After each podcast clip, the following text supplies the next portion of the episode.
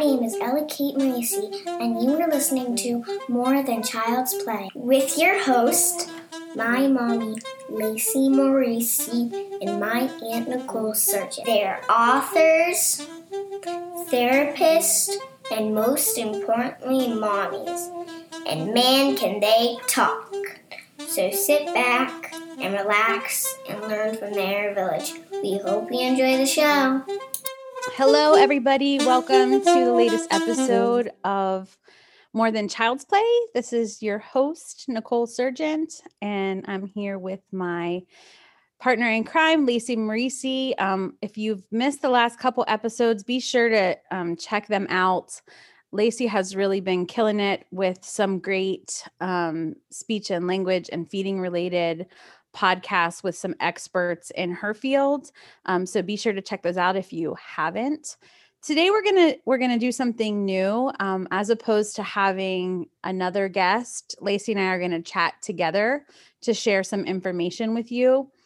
Uh, we have in the past done a course for MedBridge education for therapists um, regarding roadblocks to natural development or things that kind of get in the way of children developing typically and naturally.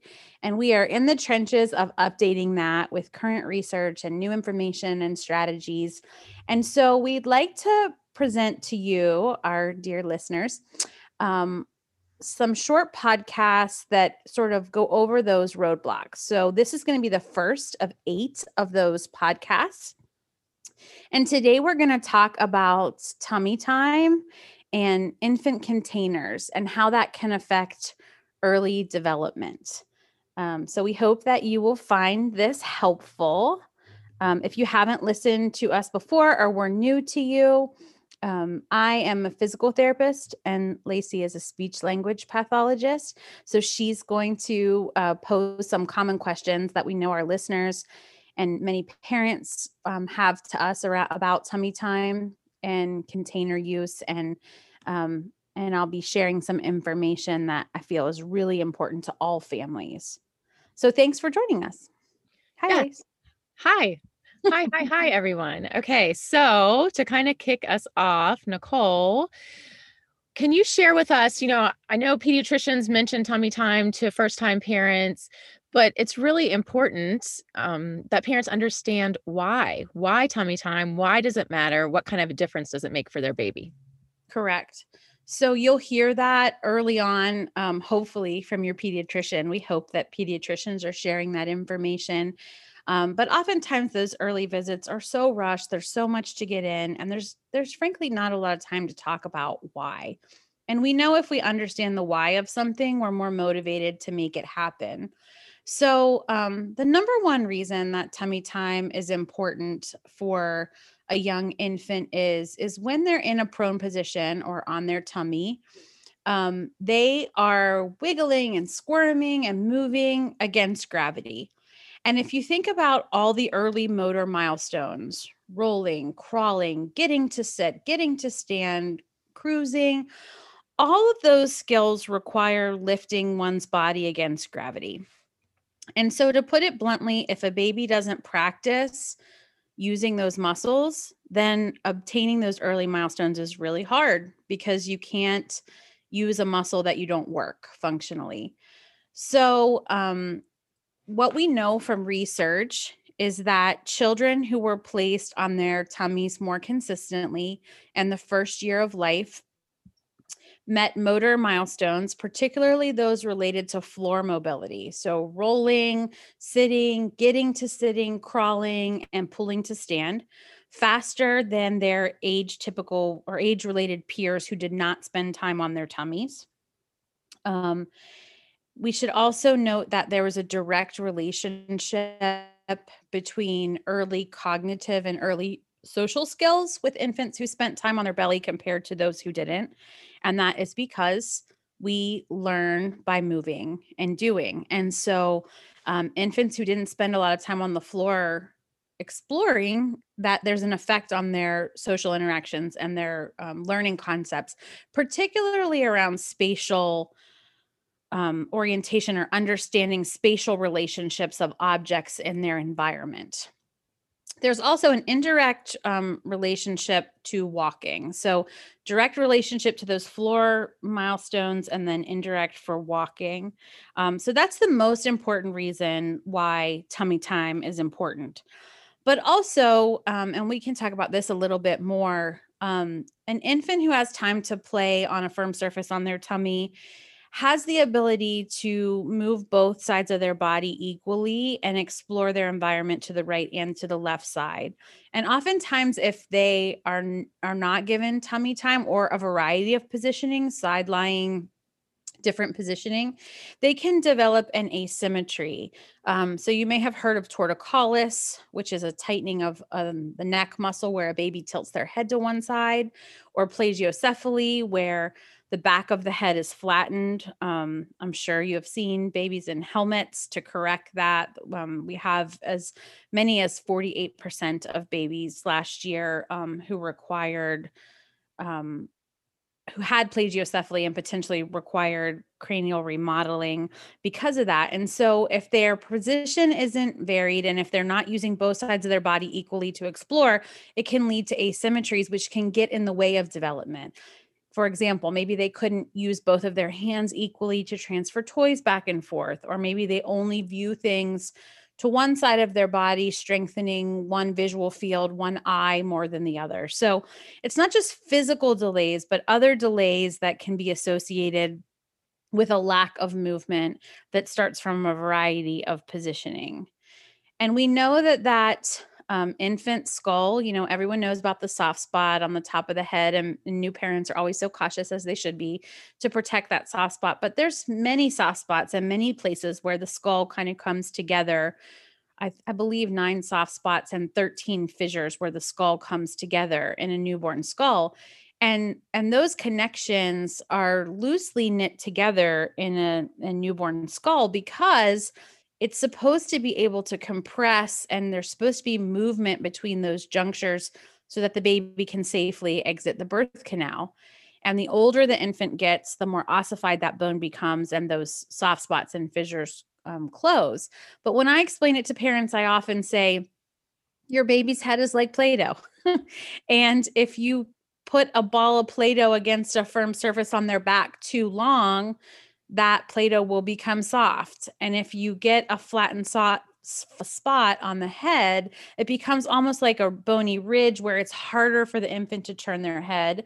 And we know that infants' heads are proportionally bigger to their body. So if their head can't turn to one side and the body doesn't follow to roll, there's um, roadblocks or concerns with early mobility. So everything about the infant, you know, the weakness of having to learn to move against gravity, their skeletal formation.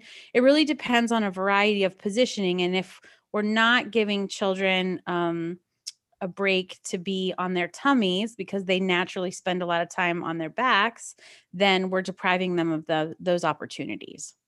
Right. And I think it's interesting. Obviously, not enough tummy time Im, um, impacts motor development, but you mentioned it also, research shows it's also impacting social development. Right, um, exactly. And you know, as a speech language pathologist, that if early social cues and interactions don't occur, then language follows, right? We need eye contact and we need imitation of social gestures as that building block for language. So, yeah, it's all connected and and it's really important um, to get them on the floor for overall development.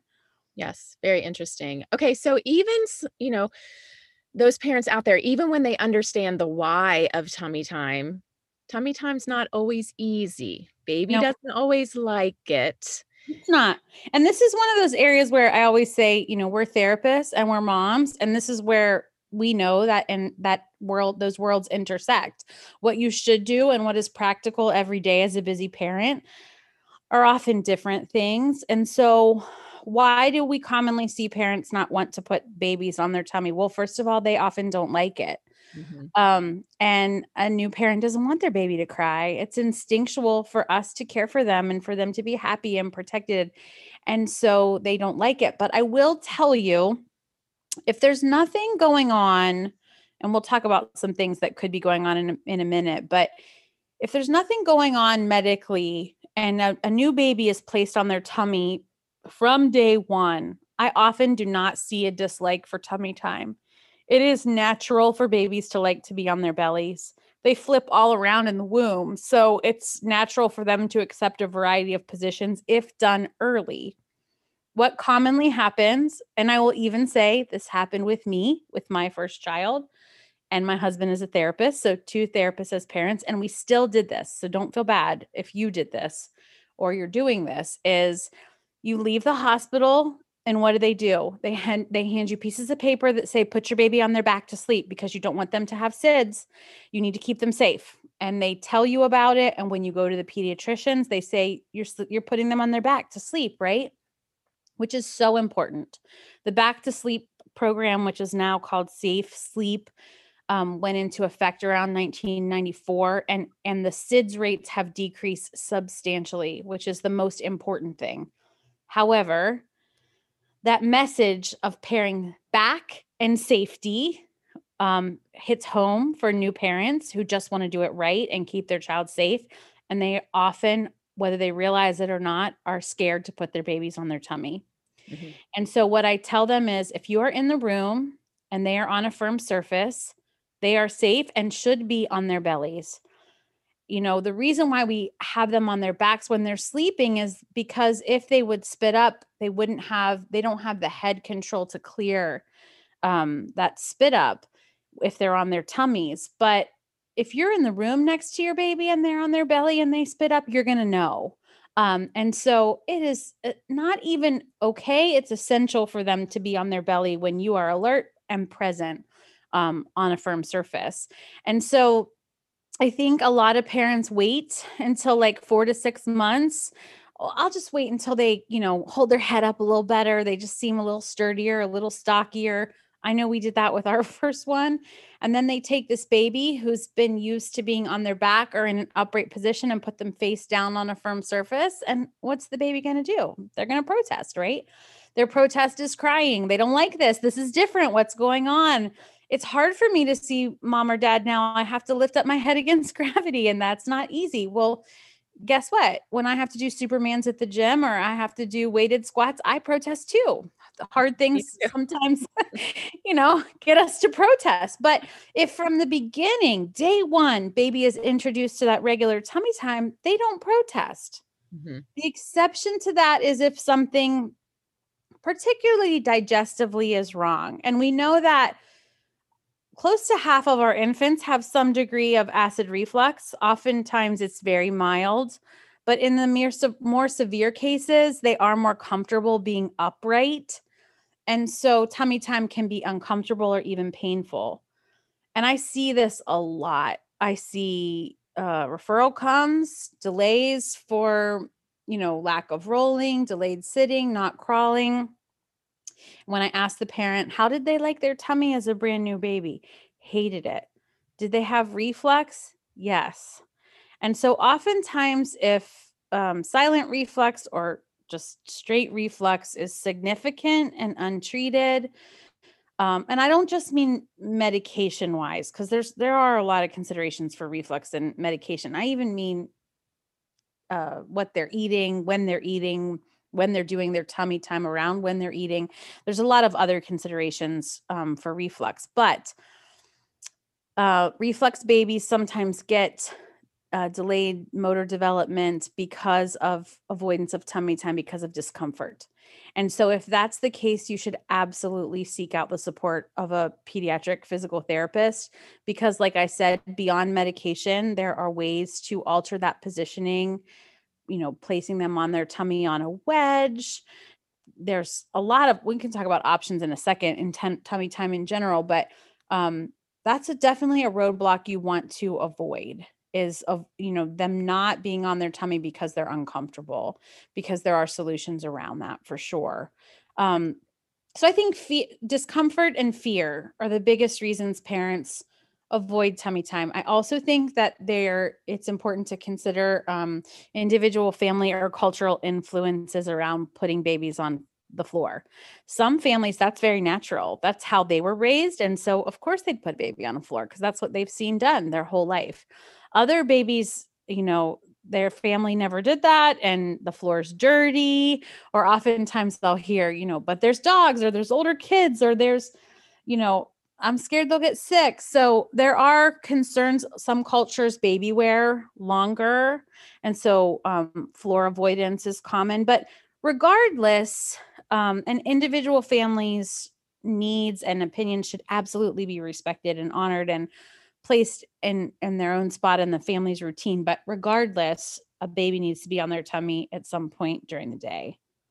And you mentioned families that don't you know put baby on the floor for whatever reason and we've talked before you know the old playpen now mm-hmm. renamed to the pack and play that's Absolutely. what it's for right to have a safe space to lay baby down put them on their right. tummy while you're sitting nearby it's not just for travel or collection of toys. Yes. is to allow baby that opportunity to move, stretch, wiggle, and diagonals um, while they're protected from whatever might be going on in the home. Right. So, yeah. Yeah. Use your playpen for playing. Yes, exactly. Okay. So moving on from the pack and play slash playpen, there's other containers that I say that with air quotes that we as parents put our babies in that we are influenced by the you know, the the giant mm, toy market baby product market that we need these containers for baby but i think they sometimes can pose a problem to not yeah, getting they cause more harm than good oftentimes um and let's just put it bluntly parents feel the need uh instinctual need to prepare for a baby to to get what they need to get to make that baby comfortable and to help them. And companies will sell you what you will buy. yeah. And so over time, I mean, even, you know, our kids stretch out in age, but even over the past decade or so, there's so many more contain, I call them containers, seats, swings, saucers, rockers, you know, everything available. There's so many things you can put your baby in. Um, and I think you need very little of it. Um, you know, we joked years ago. I can remember saying to you, I keep getting all these referrals for a baby who can sit up really well and has great head control and trunk control, but they cannot move. They cannot get in and out of sitting. They cannot transition. They cannot roll. They cannot crawl. And when I ask the parent about their day, they will identify that the routine is sleeping, high chair, a walk in the stroller, a run to, to the store in the car seat, back to the high chair for lunch, back to the crib for nap, maybe an afternoon, another errand, or placed in a saucer or some kind of swing, back to the high chair for dinner with very little free play time on the floor. And again, I'm not a rocket scientist, but you don't learn to transition or wiggle if you don't have time to practice transitioning or wiggling. And so we see delays with particularly mobility skills and transition movements for kids who spend a lot of time in containers. It's like a whole thing. Right. um, but those containers again restrict the movement. They don't sure. allow you know they they hold them in one position whether it be laying in the swing or upright in the exercise right. and it's not like they're completely immobilized but they don't have the freedom of movement to weight shift through their pelvis to rotate through their trunk. You know there's those intricacies of movement are the building blocks that make up big motor movements. And if they don't get to practice them they don't get to put them together to make something. And right. so um you know i tell parents oftentimes I'll go for an evaluation and I we work for an early intervention system in our state and and there'll be an eligibility meeting to go over the results a few weeks later and I'll say between now and then I want you not to use your containers. If you put your baby down and you're present, you go to unload the dishwasher, you know, start dinner, I want you to put the baby on their belly, whether it's on the floor in the pack and play somewhere where you can see them on a firm surface. And oftentimes in two weeks, that child will gain three milestones just from the simple adaptation of changing the routine and eliminating the containers. Right. Um, now, when you have parents that are more, that are very attached to putting baby into containers because it's been their routine. That's maybe where they feel baby is safest. What do you like? How do you recommend to those parents kind of cutting back a little at a time from those containers? Like, eh, I mean, yeah, we have to individualize our suggestions to something that actually works because I can say don't use the containers, but if there are reasons why that family feels they need them, they're not going to be compliant with that recommendation, right? So maybe we identify what's the part of your day where baby's happiest, where you could put a pack and play next to where you're working, and you could start there just one time a day, changing that one segment of your routine and adding to it. You know, parents will often ask me, Well, how much tummy time? And I say, On their tummy every time you put them down. That's always my answer. Um, World Health recommendation recommends at least 30 minutes a day for a one month old baby.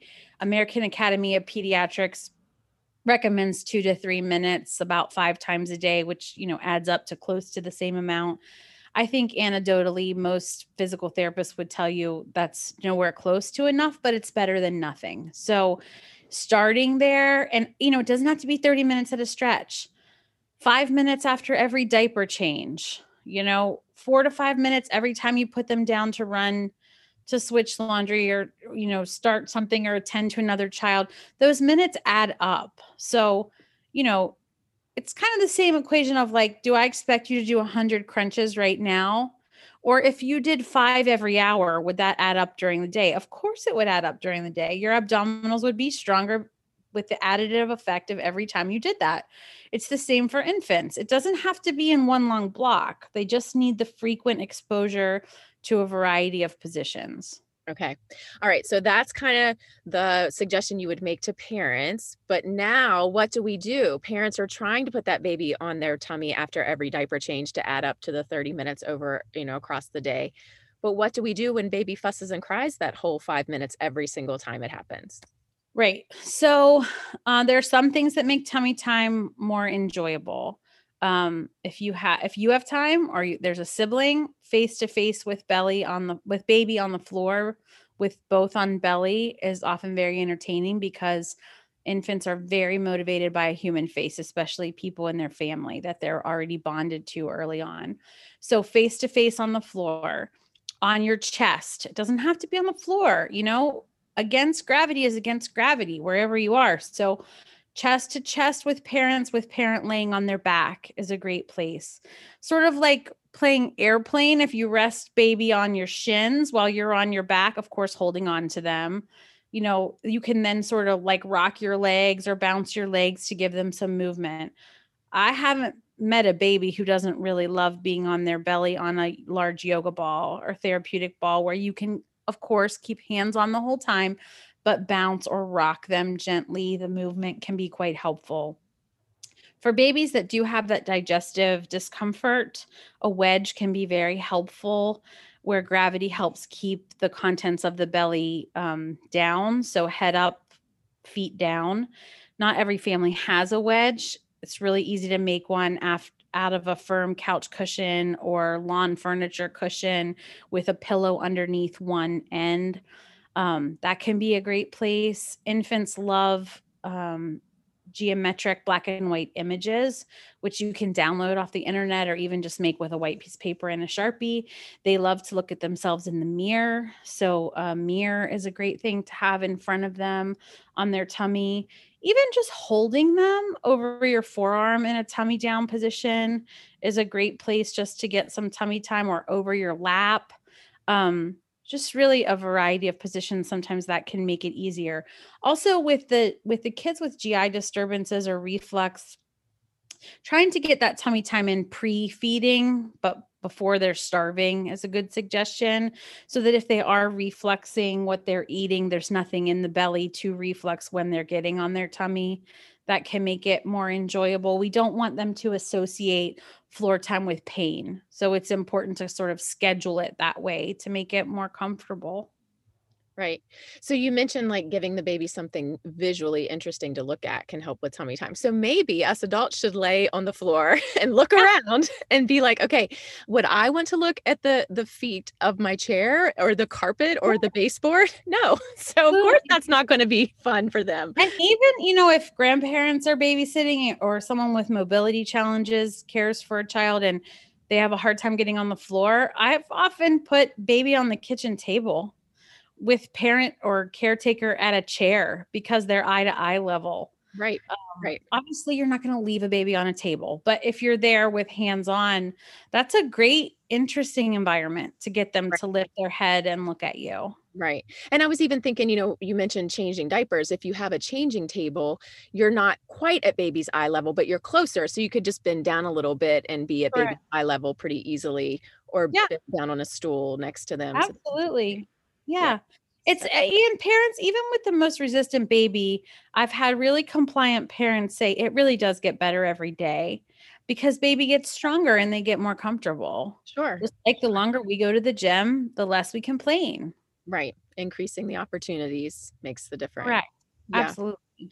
Okay. So we've talked about why tummy time. We've talked about some of the obstacles that parents face and that babies face um, that, you know, makes tummy time unpleasant.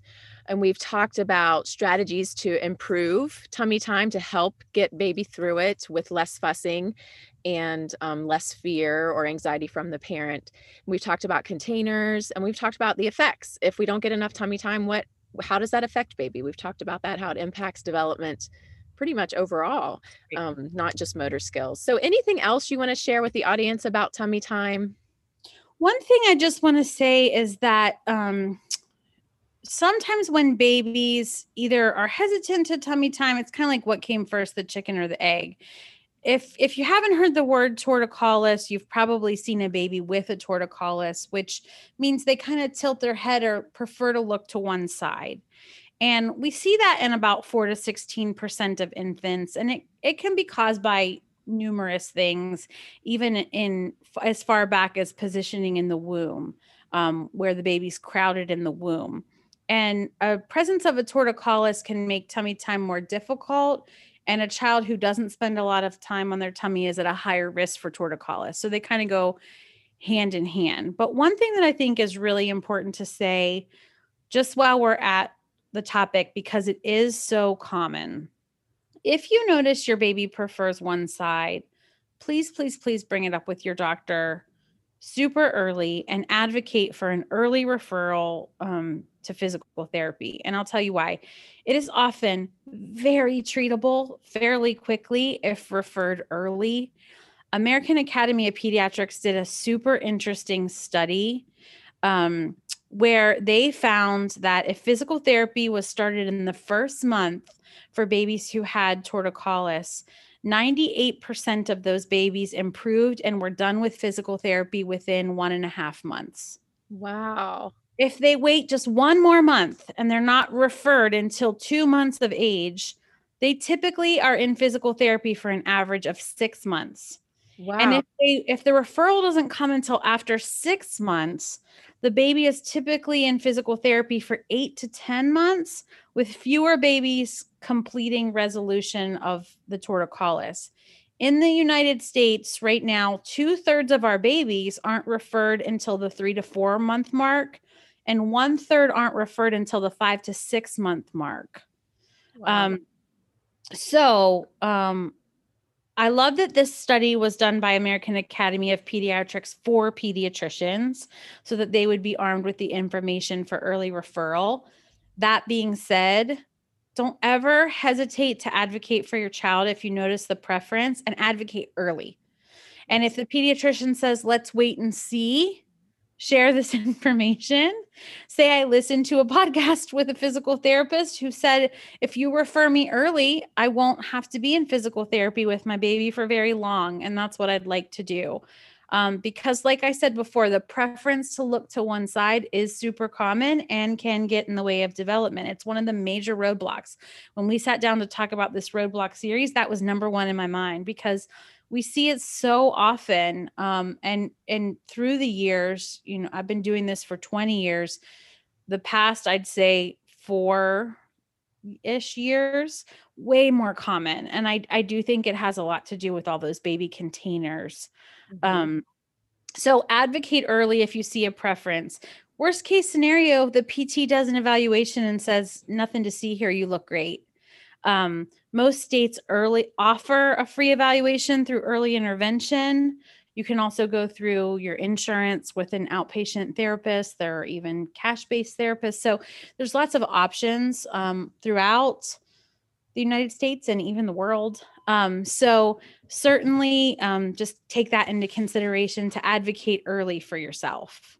Yeah, and I just want to encourage the you know parents to remember you're the expert on your child right? It can seem intimidating to go and advocate for your child to the pediatrician who is the expert on child development whom you trust to give you the best advice but that pediatrician sees your child for a very small amount of time so they're not observing all that you're observing at home so never ever be worried or afraid to mention something to your pediatrician to advocate for your child to get you know that referral to a, a early intervention or to a specialist like a physical therapist if you're seeing anything at home.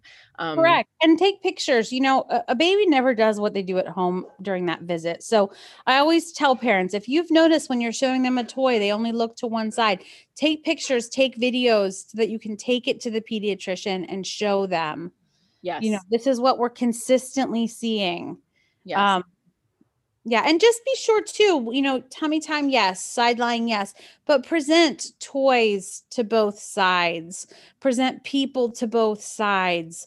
Um, if you're breastfeeding, you're obviously using both sides, they'll turn their heads both ways. But if you're bottle feeding, change the position of what arm you hold them in, even though it might be a little awkward based on your hand dominance, just to get that that neck moving in both directions early on. right. Okay.